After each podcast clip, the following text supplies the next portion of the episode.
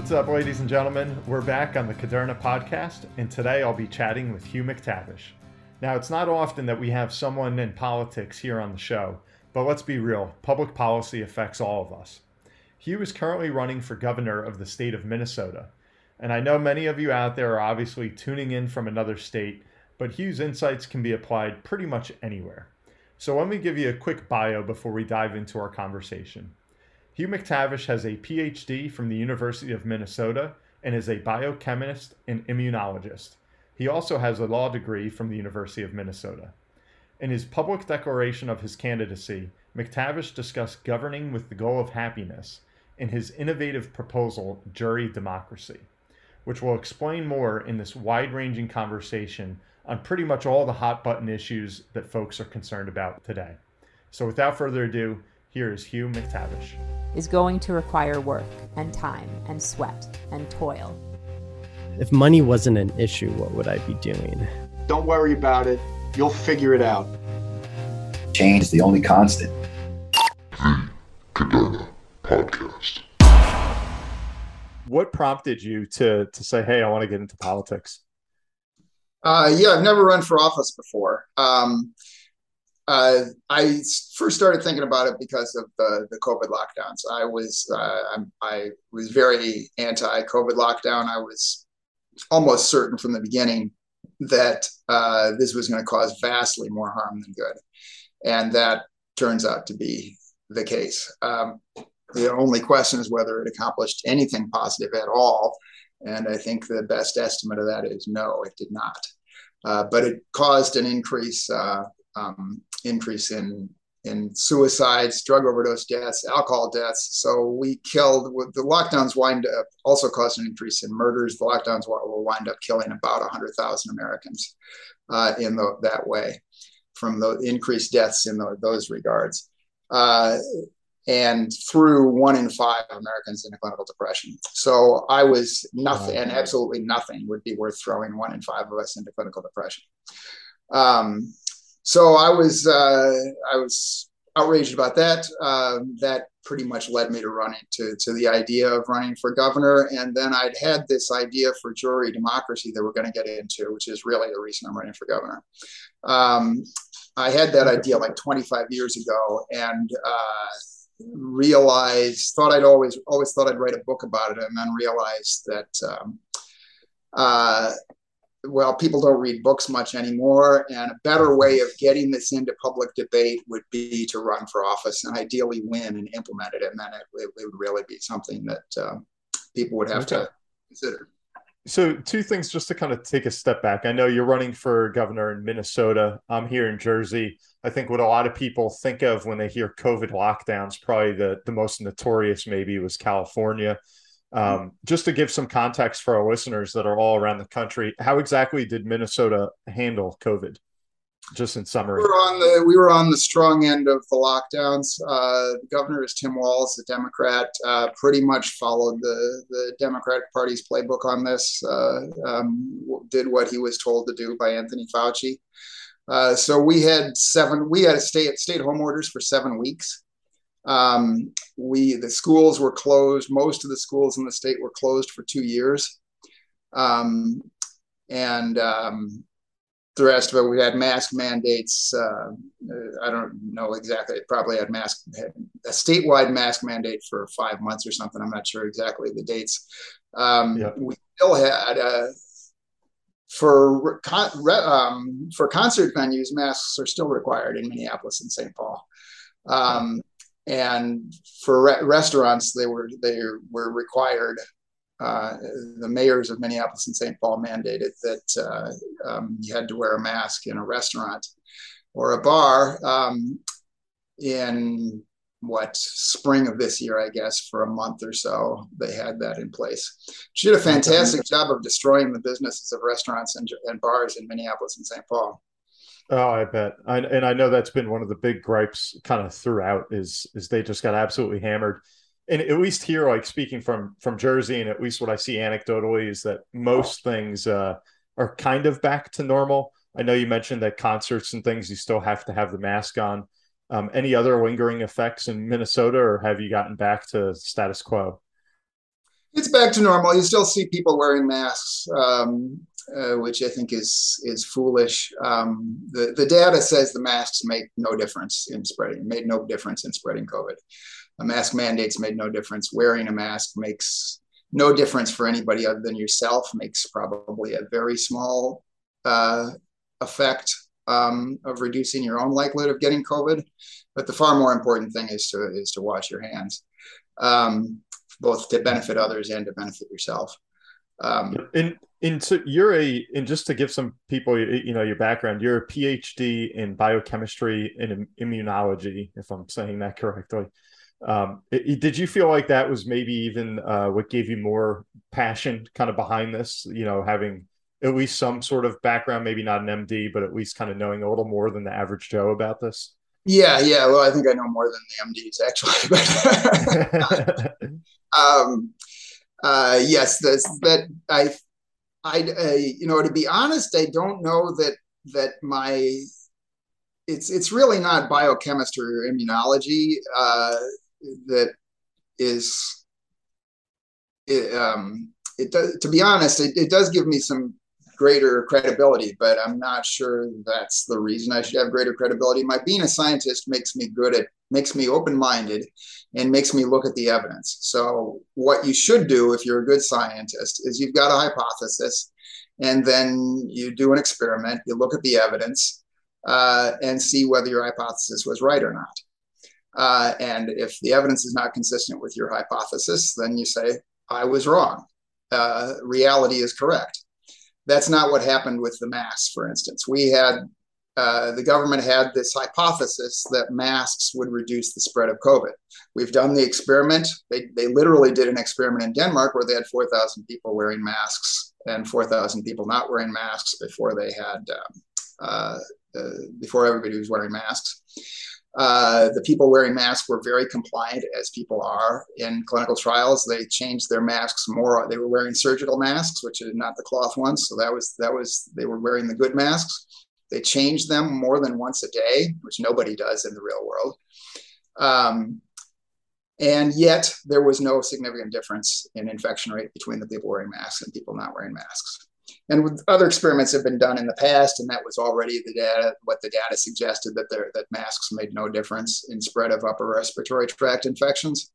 Um, but the government has insisted, you know, just, just ignored that evidence, ignored the evidence going into this, ignored that clinical trial in Denmark, tried to to uh, suppress it so nobody found out about it, and continued to insist that uh, that masks worked and that in fact that it was the best thing to do to reduce the spread of COVID, which is absurd. So it has no effect at all. The far by far the best thing to do is to wash your hands. Or maybe the best thing to do is if you're feeling sick to stay home and not, and uh, isolate yourself so you're not spreading it to others. Uh, mm-hmm. But there's no point in staying home if you're not symptomatic. Um, um, and uh, so anyway, I think those are the two things that make a difference. That the data says make a difference is stay home if you're symptomatic, and wash your hands often. Yeah. And I know it seems like there's, I'm happy to say that at least it feels like it's in the past, but there's just so much. Um, it was crazy. I mean, how quickly COVID became kind of this politicized issue that, you know, it's kind of like you had a belief, you had to kind of stake your flag in the sand and then defend it with your life that, you know, you couldn't really kind of adapt that, you know, all right, maybe we can go back to work or maybe we shouldn't go to work. It was, it just got so tense, you know, that it was, uh, yeah, a wild time it's crazy to me. I don't know why this became so politicized and why um, uh, why the Democrats and liberals insisted on on all this stuff. Um, when yeah. you know, the, I mean, they insisted on destroying education and not just education but childhood for our children for two years. Uh, yeah. No benefit to them. Children are nobody knows this, but children are one tenth the risk of dying from COVID that they are of dying from the flu. If you're infected with COVID and you're you're under age 18, your risk of dying from that infection is one tenth of your risk when you're infected with the flu. Uh, so it's much for children. It's much much less serious than the flu. Uh, so if we were going to close the schools for the benefit of children, we should never have had schooling in this country. We should never have allowed schools to be open. and, and, also, closing the schools made no difference in the spread of COVID. This was a bit of a surprise from the data, but it makes no difference in the spread of COVID to either children or to teachers, whether a school is closed or not. Teachers are just as likely to be infected staying at home as they are going to school and teaching children. Um, yeah.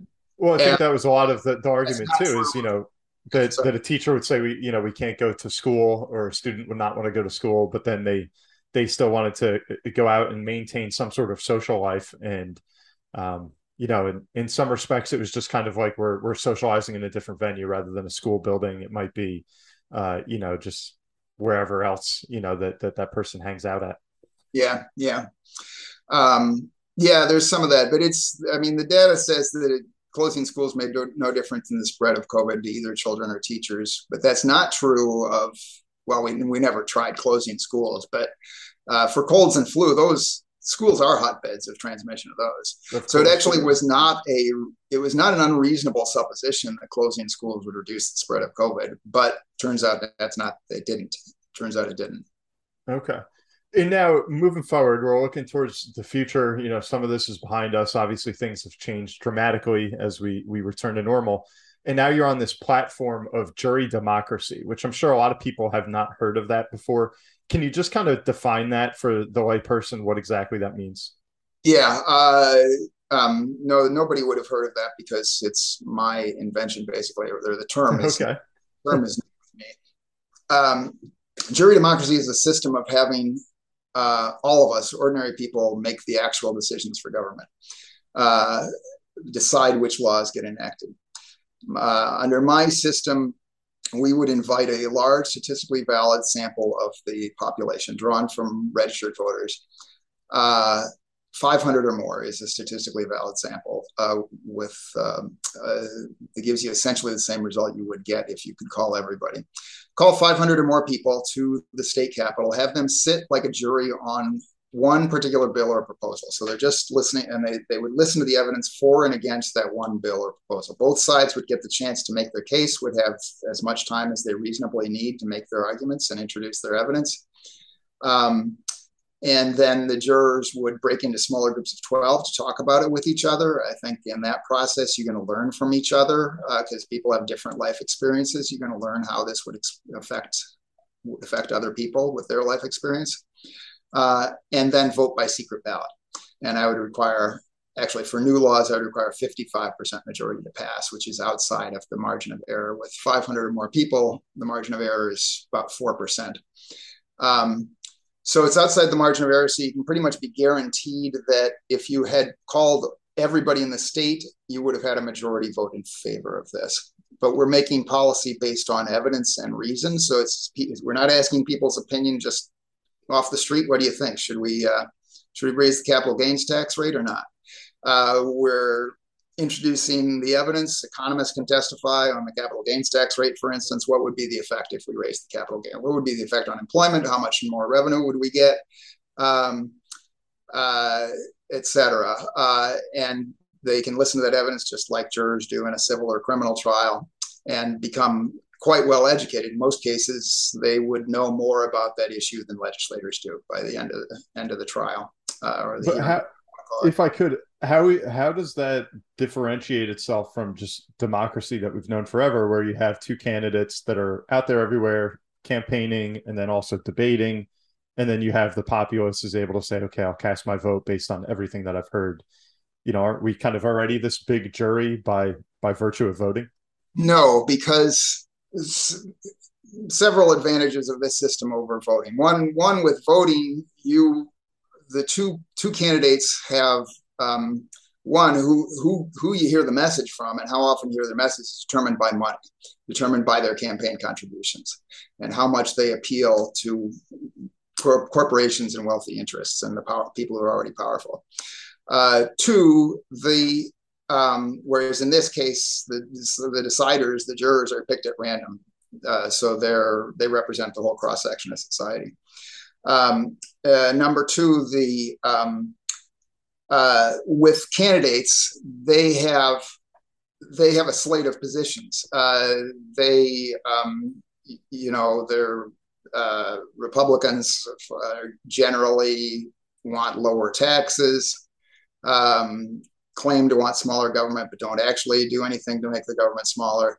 Um, uh, anti-abortion, um, anti-gun control, um, et cetera, anti anti-environment generally. The government, the Democrats are on the opposite ends of those. You may you may be an environmentalist who opposes abortion. You may, like the Pope, think abortion is a bad thing, but we should control guns who do you vote for there? You, you vote for one or you know nobody's representing all of those positions, each of those positions separately. So you're voting for somebody where you agree with 70% of their positions and disagree with 30% of their positions, but you get the 30% that you disagree with when you vote for that person. Uh, with the jury democracy, we vote on one proposal at a time. So you're only enacting the one that one thing. You can vote on abortion specifically. You can vote on gun control specifically. Vote on the, the environment or the capital gains tax rate specifically. Um, so you get each individual, each uh, um, position separately. Um, and also you're not on a campaign, you're even to the uh, voters are not perfectly informed. A lot of the issues the candidates don't tell you about uh, or they don't emphasize.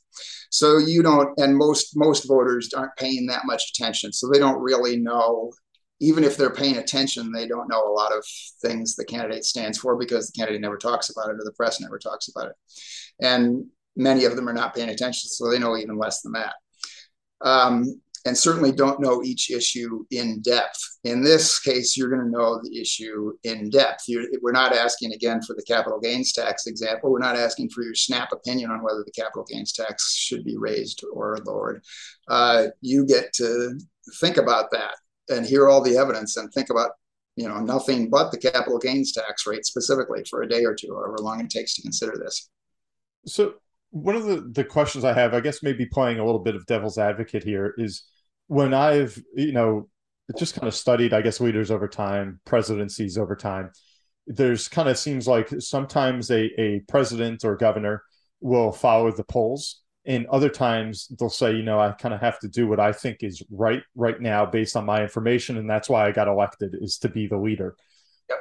it seems like th- what you're proposing like the jury democracy where however often you would be kind of having these hearings of you know bring 500 people in let's hear whatever specific case it is and then i assume that you would just follow how that that case voted isn't that kind of like I guess where where do you almost fit in as the leader if it's almost like every month or every quarter we're just going to do what these 500 people think? It'd probably be every day we've got 500 people coming in on one thing or another. Um, but um, I leader individual leadership is overrated uh, would be one answer to that. For instance, um, the stock market or NFL betting lines. That's the crowd. That's that's that's the crowd picking the value of, of companies and estimating, in the case of the stock market, basically how much they're gonna how much money they're gonna earn in the next few years. Um, those in and the NFL betting line, that's the estimate of the crowd is how much the best estimate of the point spread is going to be. Mm-hmm it's very difficult to beat that. No, uh, beat either of those. I mean, it can be done. Um, uh, I suppose people do it on the point spreads somewhat consistently. I'm not even so sure about that on the, on the stock market, as, as you're well aware. Uh, index funds beat most managed funds, so even professionals cannot match the, the estimate of the stock market. In county fairs, the the um, if you, you have a contest at a county fair to pick the weight of a pig or how many jelly beans there are in a large jar, and everybody, and you average everybody's guess on that, that average of everybody's guess will be very, very close to the correct answer uh, and better than 98% of the individual guesses at least. Uh, so um, so the idea that there's one savior who's going to make better decisions than the crowd, that's just not the way the world works. The crowd makes better decisions than, than any one person on, on reality. Uh, I mean, on, on what, yeah, reality, what the facts are, what predictions of the future. And then the other part of, but do you think that there's certain kind of in that same vein that there's there's a uh, kind of like an incubation period to some of these initiative initiatives when they come into effect that there might be some short-term pain for a long-term gain or vice versa.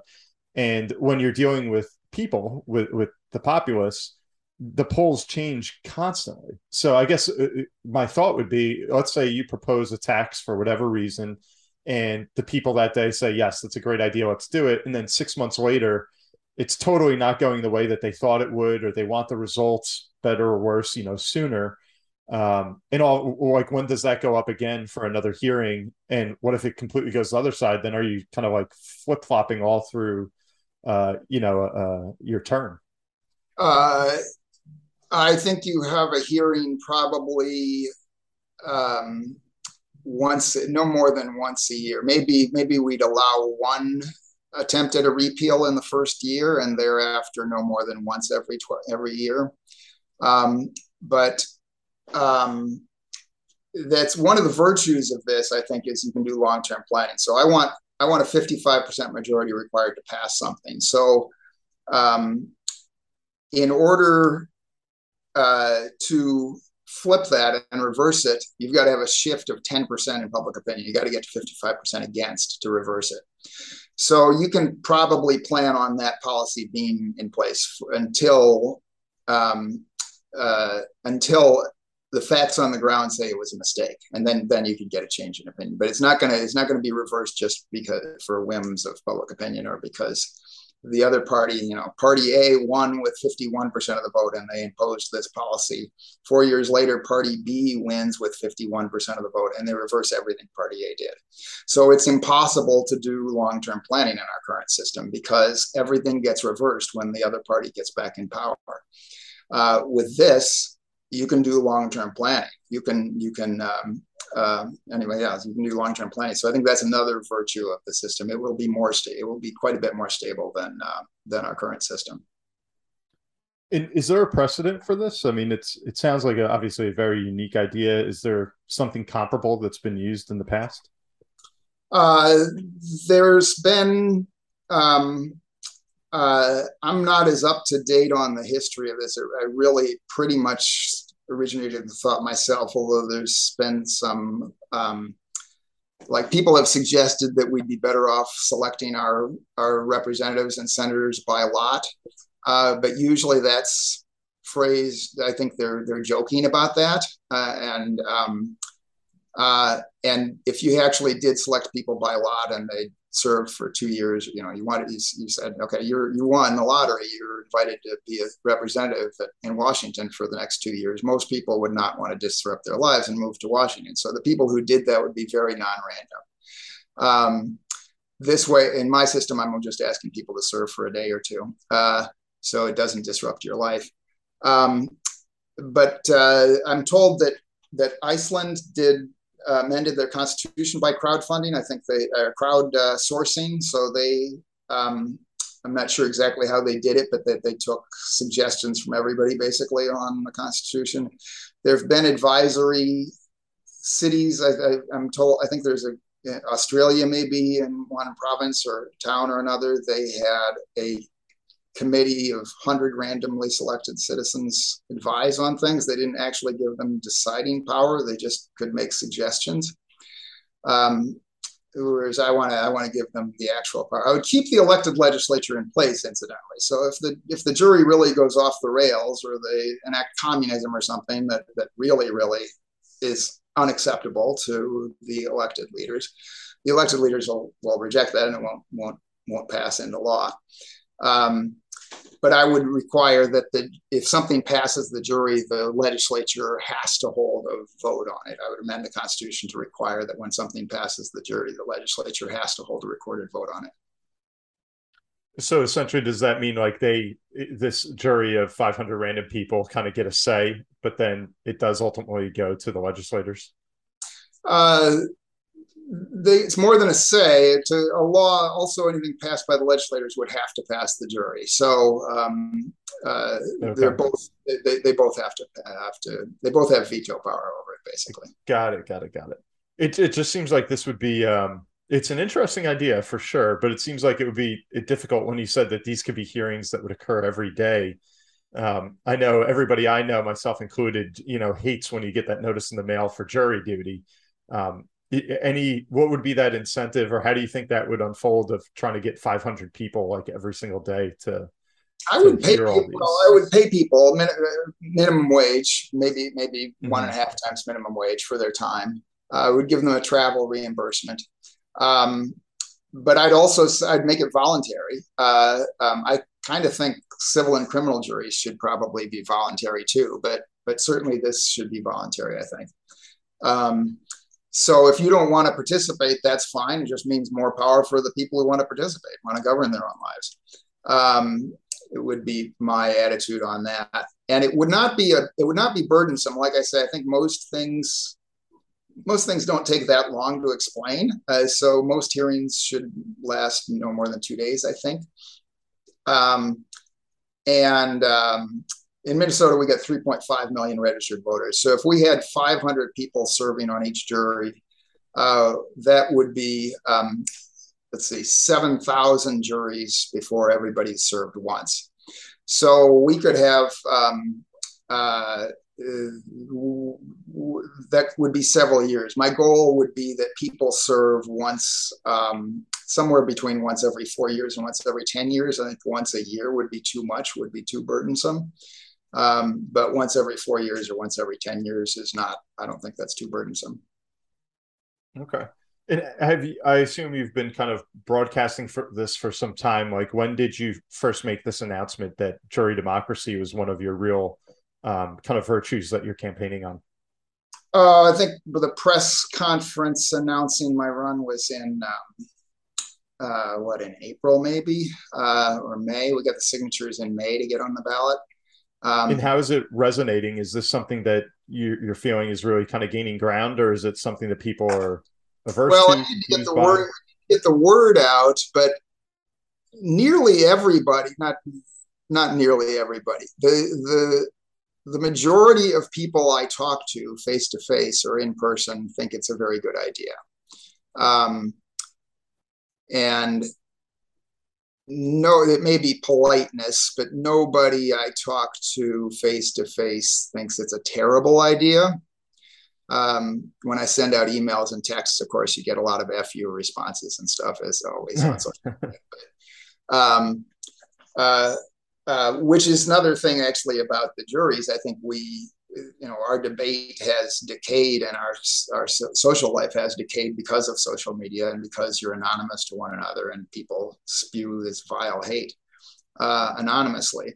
When you when you're face to face with somebody people are a lot nicer to one another. Uh, and i want the jurors to meet face to face i don't want this to be a zoom conference. Okay in switching gears a little bit so like let's say that this you are elected or in jury democracy is something that you're unable to enact. One of the other things that you've really been talking a lot about is governing with the goal of happiness not gdp growth. And that's a, another kind of slogan that i think is uh, i don't know who wouldn't want that. I mean we're all after happiness but then it's kind of like sometimes happiness runs into the harsh realities of if we have enough money or not or if businesses are doing well um, and they it kind of is a little bit of one hand washing the other at some point. So, what do you mean by that? Like, how would you govern with happiness? Um, I would just. I don't think our happiness is our goal of our government right now, and I don't think even individual wealth is our goal. I think aggregate GDP, the aggregate growth of the entire economy, is the goal, the primary goal of government. And the reason for that is for corporations, in particular, they don't they don't care about individual wealth uh, and a st- steady state society where the population stays the same, the economy stays about the same size, their stocks would mostly stay flat and they need their stocks to go up. So, population growth and therefore growth of the economy that comes from that benefits corporations. They, they would, in default, if your business stays the same, your, your stock will go up by the growth of the population. Um, but that hurts people. So and, economically, to to some extent, we've got a fixed pie, and so more people means less for each of us. um, just to take one example. But ha- happiness, to start with, I would govern for happiness. I think we need to we need to track statistics on happiness and depression and loneliness as carefully as we track statistics on unemployment and, and GDP now and other economic statistics. So you track what's important to you. We obviously money is very very important to our system currently. Happiness is not very important because we don't have any systematic tracking of depression or loneliness um, or happiness. Um, so to start with, we, we track the statistics uh, and judge our policies by the effect on those statistics. Um, I would replace the mask. I've got three kind of concrete proposals. Uh, it may seem a little whim- whimsical, but I'm serious about them. Uh, one, replace the mask mandate, which hid our faces from one another you know, you can't see people smiling. and It makes it harder to communicate with one another and was a visual signal that we're in a catastrophe and we should all be depressed about it. Replace that and had the effect of making us all depressed about it. Replace that with a mask, with a, uh, sorry, a name tag request. This was brought up in Seinfeld, on an episode of Seinfeld one time. Kramer suggested everybody should be wearing a name tag on the streets of New York. And I'm serious about that. So I would have, would have the state distribute good quality magnetic name tags for free. Just send in, and tell us what your first name is, what you want to say, what to say on it. Um, in my case, in our case, uh, the name tag says Minnesota nice on it also, which is kind of a saying around Minnesota. People think that Minnesotans are nice. We like to think we're a nice people. So this would be a reminder to one another to be nice. Um, and I think help you to meet people, help social interaction, and that's going to make us happier. Uh, it wouldn't be mandatory; it'd be a request. Um, um, second one would be walks, which would be mandatory for businesses to give, so that that at the same time every week, I'm saying Thursdays at two o'clock, uh, everybody's asked to go outside and take a walk. Uh, so you get outside, get a little fresh air, get a little exercise. That's all good for your happiness and your life. Slows down your life a little bit. That's good for your happiness. Um, How does that go in the uh, winters in Minnesota? Meet your neighbors. Yeah, no, that's you know, we're we're hardy people here, so we go outside in, in, the winter, uh, and meet your neighbors and and maybe make a new friend. So that's all going to help make you happier. Um, and the third thing I talk about is dogs. The easiest, just about the easiest way to be happier is to get a dog. Uh, and um, so the one thing I would do in that is basically mandate that apartment buildings have to allow dogs and cats. Uh, they, sh- they should keep a few units without them for people who are allergic to them, but most renters or a lot of renters in a lot of apartment buildings, they're not allowed to have pets, and that's detrimental to their happiness. That uh, those are three things. I mean, I got to be honest, I love them because I think when you go to any sort of fundraiser, political function, networking event, the first thing they do is give you a name tag so that mm-hmm. it just you know starts conversation and, and meeting people. That and i know that would be a request which i think is nice. I, I know people hate mandates just by nature. It's not something we like. That's that's really cool. I've i've been a dog guy my all my life. Ever since i was born we've always had a dog. I have a dog now and um, it is true. It's man's best friend. It, it, those are such simple things it seems like um, that I'm sure somehow people will shoot holes through that, but it seems so normal. The one thing that I, I want to kind of piggyback on, and I think it was a great point you made that, you know, we're in the business now of tracking everything, every piece of financial data or statistic we can come up with, we have. But it's true. It's like the one that's not really measurable is happiness aside from maybe clinical depression or some of the things you mentioned before, like with with COVID, and, um, you know, the issues that we had. So how you know how might you do that? How would you go about saying you know right now our country or our state is happier than two years ago, or um, um, do you have an idea of how that would actually unfold?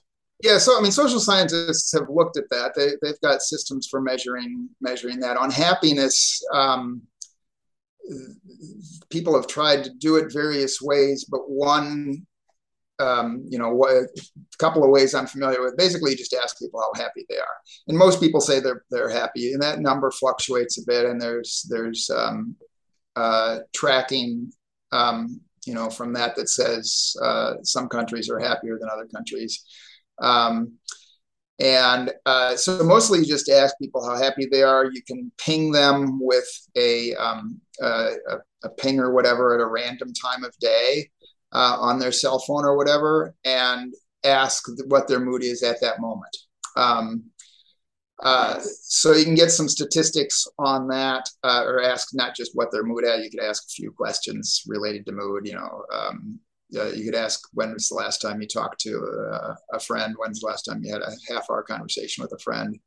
Um, uh, for the loneliness. So you can measure that in various ways. So there, anyway, there's there's a lot of innovative people have thought about it um, more than I have, and uh, people have developed some ways to ways to measure this stuff. Um, you do sometimes hear that we're having a, an epidemic of loneliness, uh, which I think is true, and um, so I'm not sure exactly what they mean by that or what their data is on that, other than perhaps just asking people how lonely they are, asking them how many people in your life you consider to be good friends that you can confide in with your troubles.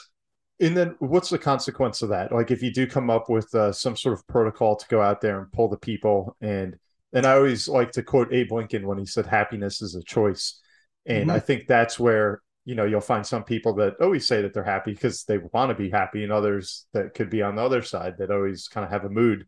And yep. and then everybody kind of there's there's a whole mix of course. So maybe you can track an overall mood of of the populace. Um, if you see it tilt one direction or the other then what happens as a politician? Is there a, a follow-up to that? Well, you would have seen, you know, on COVID, for instance, if we'd been tracking this and the lockdowns, you would have seen a huge crater of happiness and a mountain of depression. The, the clinical depression rate in one paper from JAMA, uh, Journal of the American Medical Association, the baseline clinical depression rate in the United States was 8.5% in 2019, which is pretty bad, worse than most countries. Um, and uh, that went to 20 over 27% in the midst of the lockdown. So the lockdowns threw one in wow. five of us in clinical depression. Um, so you know, if we'd been tracking that data and paying attention to it, um, that would have come out. It should have been front page headline on the newspapers, and everybody should have been saying, "This was a catastrophe. We need to reverse course. Nothing is worth throwing one in five of us into clinical depression."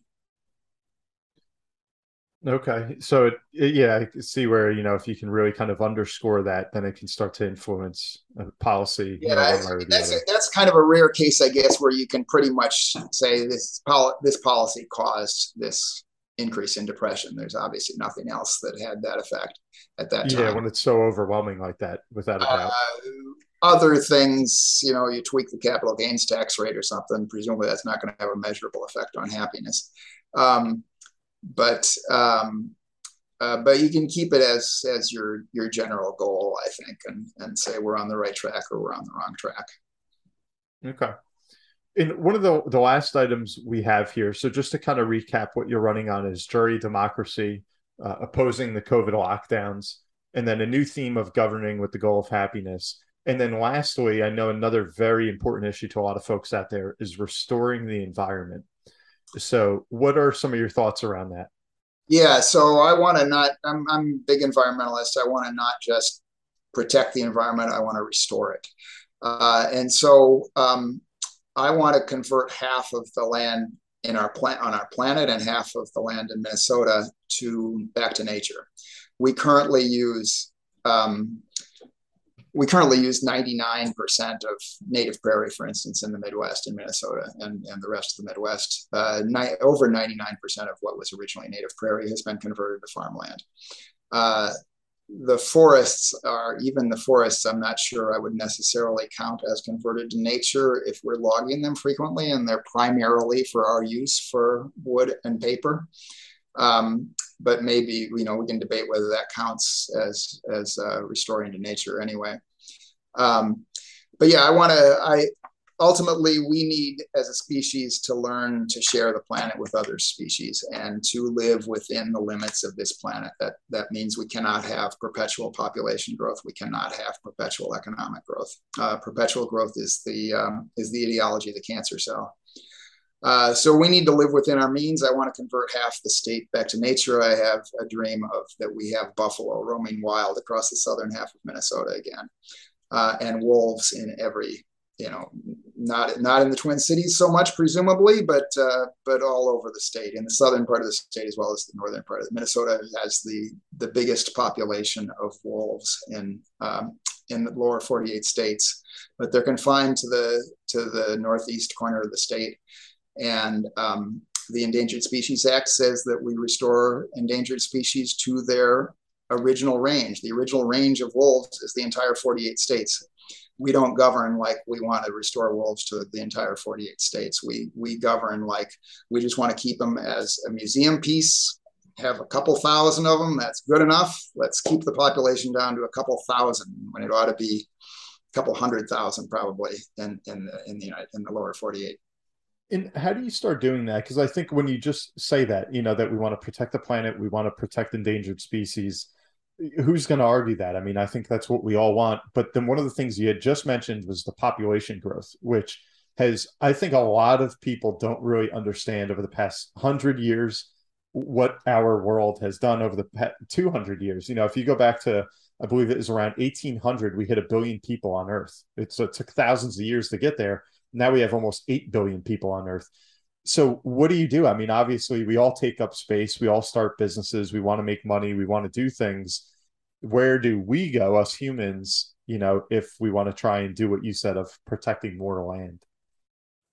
Well i think we have to have we have to talk about overpopulation. I think most people it's it's a taboo subject um, uh, because nobody wants to tell anybody else how many children they can have. Um, but uh, the reality is we have to live in a finite population, finite population, and and uh, we need to. So we need to talk about that. The reality is we do need to decrease our population, and not not just stabilize it, but decrease it. Um, and to get there, people have to have fewer children. Uh, and so and so, I think it's a moral issue how many children you have. Um, uh, that's probably not good politics to say that.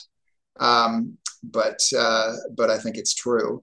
Um, so I, I want to have just an acknowledge a statement from a jury. I, I want to introduce the idea to the jury and just get a statement from them that um, yes, Minnesota is overpopulated, the United States is overpopulated, and the world is overpopulated. Life would be better for humans and certainly for other species if we had fewer humans in each of those, in our state, in our nation, and in the world. It is, and that is, I mean, that's one of the hardest subjects. I'm sure that's probably why it doesn't get a lot of press time in, in politics. Is um, it's true. I mean, if you just look at the scientific facts, it's uh, it's a difficulty that we have to deal with. But just saying less population, I mean, it sounds so morbid. It's almost like how do you ever um, try and impress that upon the people? Uh, yeah, I, I mean, well, I don't, I don't think it's morbid, but um, we do have a fetish with growth um, and celebrate growth of our cities, our states. Every, every, every, every when we do the census every year, everybody's saying, "Hey, our state grew more than most," or "Oh no, our state grew less or shrunk, even shrunk." Oh my God, this is a disaster. Um, but it's not a disaster for the people. It's not a disaster for the people living there when it's it's an improvement for the people when the when the population shrinks. Uh, it just means you lose a congressional seat maybe. Um, uh, so I don't know. Anyway, we it's um, yes, it's a um, ta- in a way it's a taboo subject, and we all celebrate growth. But on the other hand, I think most of us feel like life was better when we were kids or when we were in our 20s than it is now. And part of that is part of that is the growth. Like what most of us i think remember the landscape where we grew up and the ponds and undeveloped fields fondly. And we go back and see all that's been developed. We're not happy about that. We don't think that was an improvement. Yeah. No i, I think i think that's true. And especially when you deal with younger generations where it might be a bit different is it's not thinking about a pond. It's you know maybe thinking we played on a playground instead of just in an iphone you know all day long mm-hmm. on uh, on social media or something. So it's it's kind of like the scenery is changing in more ways than one both with nature but also with technology. Yeah that's that's true too. Yeah i um I, anyway, it's it's human nature, I guess. We want everything to stay the same. Uh, um, yeah. Yeah, at least good stuff to say stay the same, and uh, I'm I'm certainly like that. I think um, I think email was an improvement, but I don't really. I'm not so sure about texts and cell phones, and certainly social media. I think was uh, has made things worse uh, for for yeah. us. Um, yeah, there's certainly pros and cons to a lot of this, and uh, this was this was really informative, Hugh. I think uh, we covered a lot of ground here, and I think it's applicable to everyone, no matter where you are. These are issues that we all struggle with to try and improve upon next time.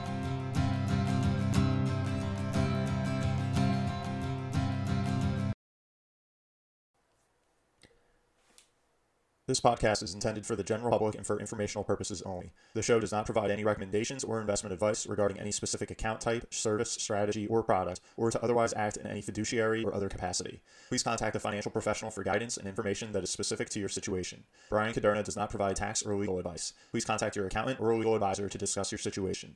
Guest speakers and their firms are not affiliated with or endorsed by Park Avenue Securities, Guardian, or Kuderna Financial Team, and opinions stated are their own.